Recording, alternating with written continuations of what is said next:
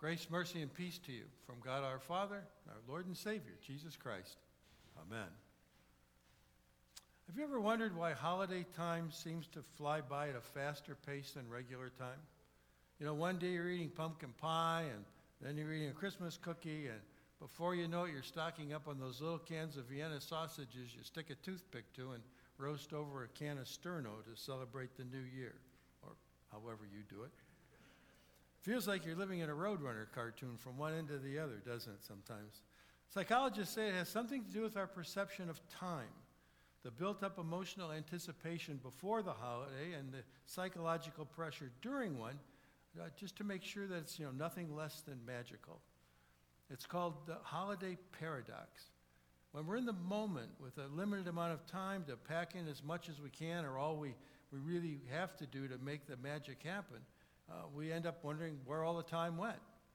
In the midst of the planning, the cleaning, the shopping, the cooking, the baking, the visits to relatives, not just on one side, but maybe both sides, and the, the holiday parties and more, time gets sort of condensed.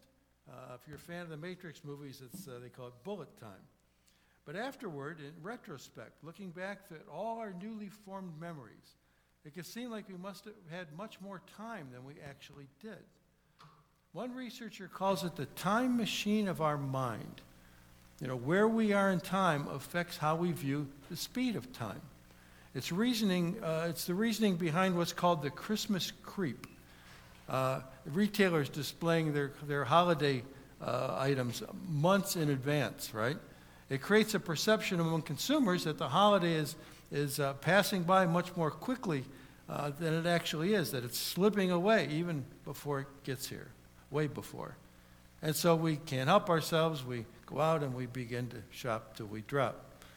There's no psychological for the uh, no psychological name for how fast Jesus seems to grow up in the Gospels, though.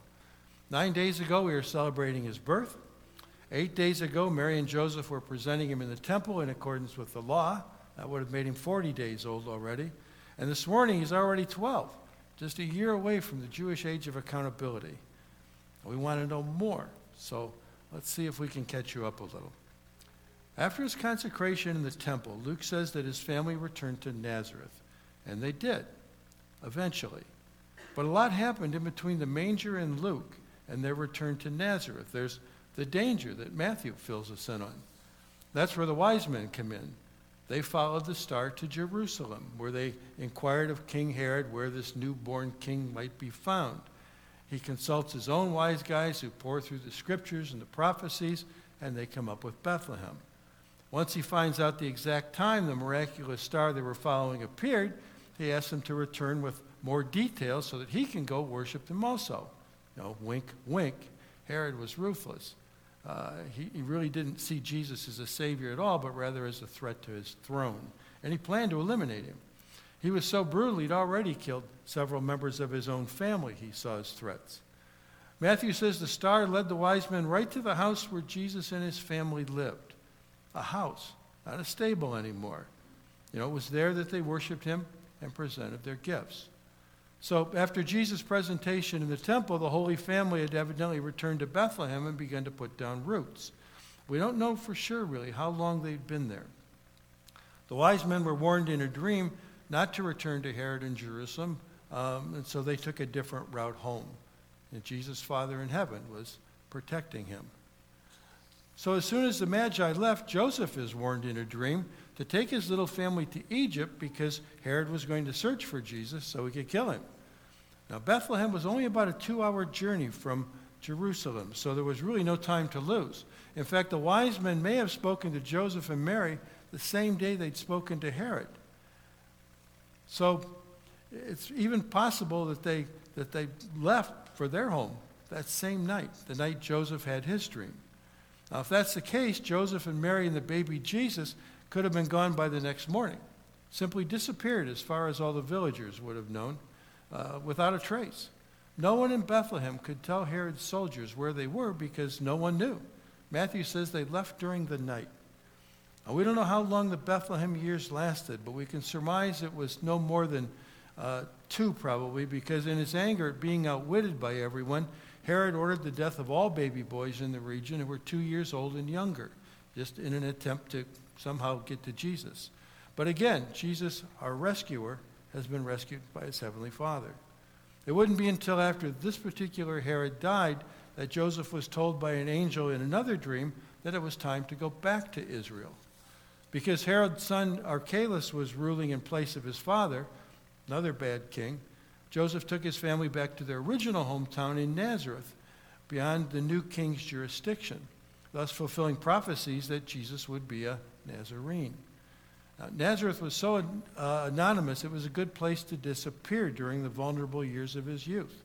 Other than the Bible, it won't even be mentioned until sometime in the 7th century when a poem written by a single Jewish author names it as one of the places refugees fled to after the destruction of Jerusalem in AD 70. And that's the first time outside of Scripture um, that its existence was even confirmed.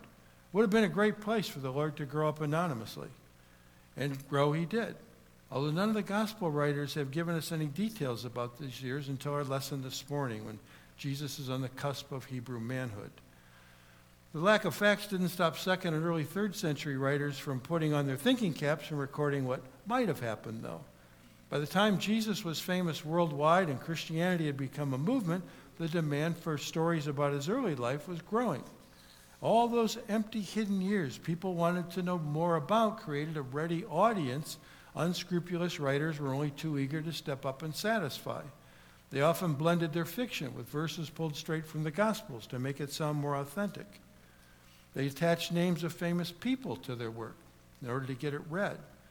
Fortunately, those imaginative efforts were never really accepted by the church at large as factual. In fact, they were rejected as heresy and so subsequently never made it into the Bible. Some read more like fairy tales than the truth, and it, it helps to hear a couple of the phonies to, to uh, appreciate the facts.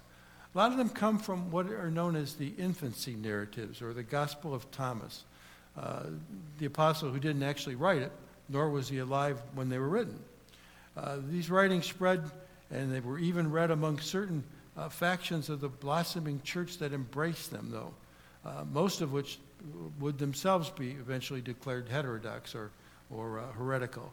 Now, we know that Jesus' first recorded miracle was changing water into wine at a wedding in Cana. But in the infancy narratives, there's a story about another miracle. It's in the opening verses of chapter 1. It says, uh, Jesus, while still in his cradle, said to his mother, Mary, I am Jesus, the Son of God, that word which you did bring forth according to the declaration of Gabriel to you. And my Father has sent me for the salvation of the world. Well, that'd be creepy, right? An adult talking baby. Uh, Jesus was true God and true man, right? But in order to fulfill the law for us, he had to set aside his divine abilities and live as one of us until the time of his ministry. Miraculously speaking, as an infant, wouldn't fill that bill. And besides, Joseph and Mary already knew all about who he was. They'd gotten it straight from the angel Gabriel when Mary at first became pregnant.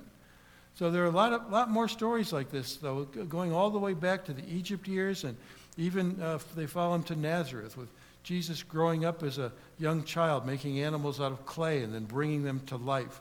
Some of his antics getting him condemned by by the neighbor kid's parents as a sorcerer. Uh, amazing stuff. But knowing the facts as we do from the gospel, the truth of Jesus growing up without any miracles may have been even more amazing than the tall tales. All Luke says about his Nazareth time is that as the child grew, he increased in wisdom and in stature and in favor with God and man. Those are the facts. Now, there was a godlike quality about him from the beginning. He'd come to live as one of us, but in, in every way uh, without sin. In real life, he would have received the same education as all the other young Jewish boys of his age during that time a regular course of religious studies described in the Talmud. He would have been exposed to the Mishnah, the tradition of the elders, the, what came to be known as the oral law that uh, was given to Moses on Sinai. He would have known the scriptures. He would have known the, his people's history. He would have known the prophecies. So it was with an eager heart that Jesus set out with the pilgrims making their way to the Passover celebration in Jerusalem. But at the same time, we have to wonder what this 12 year old boy uh, must have been feeling as, he, as he, they passed maybe through the city gates, this great city. the place where Abraham had visited thousands of years before, before it even was a big city, the place where David had reigned, the city that murdered the prophets and would one day crucify him. Crowning Mount Moriah and dominating everything was the temple. And we can imagine his eyes constantly drawn to it. He called it my father's house, although it was in fact being expanded and remodeled by the Herods. It sounds like it was a custom for Joseph and Mary to attend the Passover feast um, in Jerusalem each year and to do it together. Really, only, only men were required to go. Uh, but it was a major event. It, was, it drew like rose parade kinds of crowds. In the spirit of the celebration and for safety, they would have gone with other people, a large group of neighbors, friends, uh, and relatives probably. They went together and they returned together. Now, not in long, you know, straight line military style parade kind of thing, but in various groups that would get maybe a little strung out during the day and um, as part of a, a, large caravan and then meet up to spend the night together. Uh, times were maybe different then. But the feast celebrated the greatest redemptive event to history, uh, in, the history of Israel, the time God delivered the Israelites from bondage in Egypt. After keeping the feast, Joseph and Mary got packed up and left for home, minus Jesus. They traveled the whole day thinking with, he must have been with some of the others in their group. When everyone reunited at the end of the day, though, they realized Jesus wasn't with their group. And as frantic as we get when our kids get lost at Target for 15 seconds, imagine losing God's Son. I mean, there aren't words to describe what they must have felt. They'd take a head count, they'd do a roll call, only to confirm their worst fears. Somehow, they'd managed to leave God behind. And so back they go, scouring the countryside, hoping for scraps of information on their way. They returned to their old lodgings in Jerusalem, probably searched the marketplaces, the bazaars, not once thinking about the temple, which really was the obvious place to look if they would only slow down and, and think it through for a moment. Well, finally, they went there too, and of course, there he was, sitting amid the teachers, listening and asking them questions, astounding everyone present with his understanding and his answers to their questions. He wasn't intimidated. He knew why, who he was and why he was there. Nor, being without sin, would he have been forward or impolite. He simply amazed them. Now, Joseph and Mary were equally astonished. Now, we don't have any reference in our lives really for comparison. We have prodigies, and Jesus was certainly a prodigy by, by our human standards or in human terms, but he was so much more because he was perfect, as perfect as Adam had been before the fall. His thinking, his processing, his actions uh, were untainted by a fallen nature.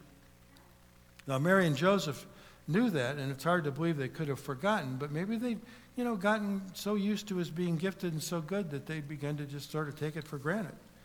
His brilliance and behavior were just a way of life for them. So commonplace, they'd maybe forgotten why, forgotten that his deity was clothed with perfect humanity. Now, Mary speaks first. She's disappointed at what she considered to be thoughtless behavior, left on edge by her fears and the nightmares she'd just been through. Son, why have you treated us so? Your father and I have been searching for you in great distress. And Jesus answers with a correction. Now, some people have suggested um, the reason that we have no word of Jesus again from this moment until his ministry begins uh, 18 years later is because after this stunt, uh, he was grounded for that long. but we don't know for sure. But it was no stunt. And, and he wasn't grounded. Um, this was no adolescent rebellion. It was just a truth. A truth that, that really has to be addressed so there's no misunderstanding. He says, Why were you looking for me? Did you not know that I must be in my father's house? Think of all he's saying there. First of all, he's saying that Joseph is not his biological father. Of course, Joseph wasn't. Uh, Mary was conceived by the Holy Spirit. Uh, he was fully aware of exactly who he really was. And so they should have already known exactly where to come looking for him. In his father's house, being about his father's business. Now, that business wasn't about the work of carpentry, it's about the work of the cross. But even Jesus' parents didn't understand everything he was saying. It would be the beginning of a theme that would follow Jesus through his whole ministry. Uh, his parents wouldn't understand, his brothers and sisters wouldn't un- really understand, even his closest friends and his disciples wouldn't fully understand until after his resurrection, till after his post-resurrection appearances, like the one on the road to Emmaus, where he appeared to some of his followers and then uh, opened their eyes to the scriptures about him. We can ask ourselves how they could have missed it, but then we look back on it as history for us, a different point of view. So we don't want to be too hard on his parents, probably. Sometimes it's hardest to see what's right in front of you, right? We've all done it. Luke says that Jesus returned home with his parents and was the obedient son. then he adds that Mary treasured all these things up, filed them away in her heart for the day it would all become clear. And Luke leaves it just like that. And so the real story is even amazing than all the fiction that would be written about him over a 100 years uh, or more later. In fact, this story about losing God tells us more about God and ourselves than we could ever have imagined. Losing God would be a real tragedy, but today's lessons are about real wisdom. Now, this is the time of year, isn't it? The beginning of a new year. It's the time of year we traditionally stop and evaluate our lives. You know, do we have everything we need moving forward? Are there some things we should leave behind? One thing you don't want to lose track of on your journey forward is God. His presence in your life can make all the difference between success and failure in the coming year. Uh, and he promises that if you let him, you know, he'll go with you. Winning and, and losing take on a whole different meaning when you examine life from God's point of view. He sees the big picture, right? The really big picture past, present, and future. All of it. So be wise, grow in wisdom. We read about Jesus. Take some regular Nazareth time to stop and to listen and grow. I'm pretty sure he'll have lots to say. Amen. Now may that very special peace of God that passes all understanding keep your hearts and minds through Christ Jesus. Amen.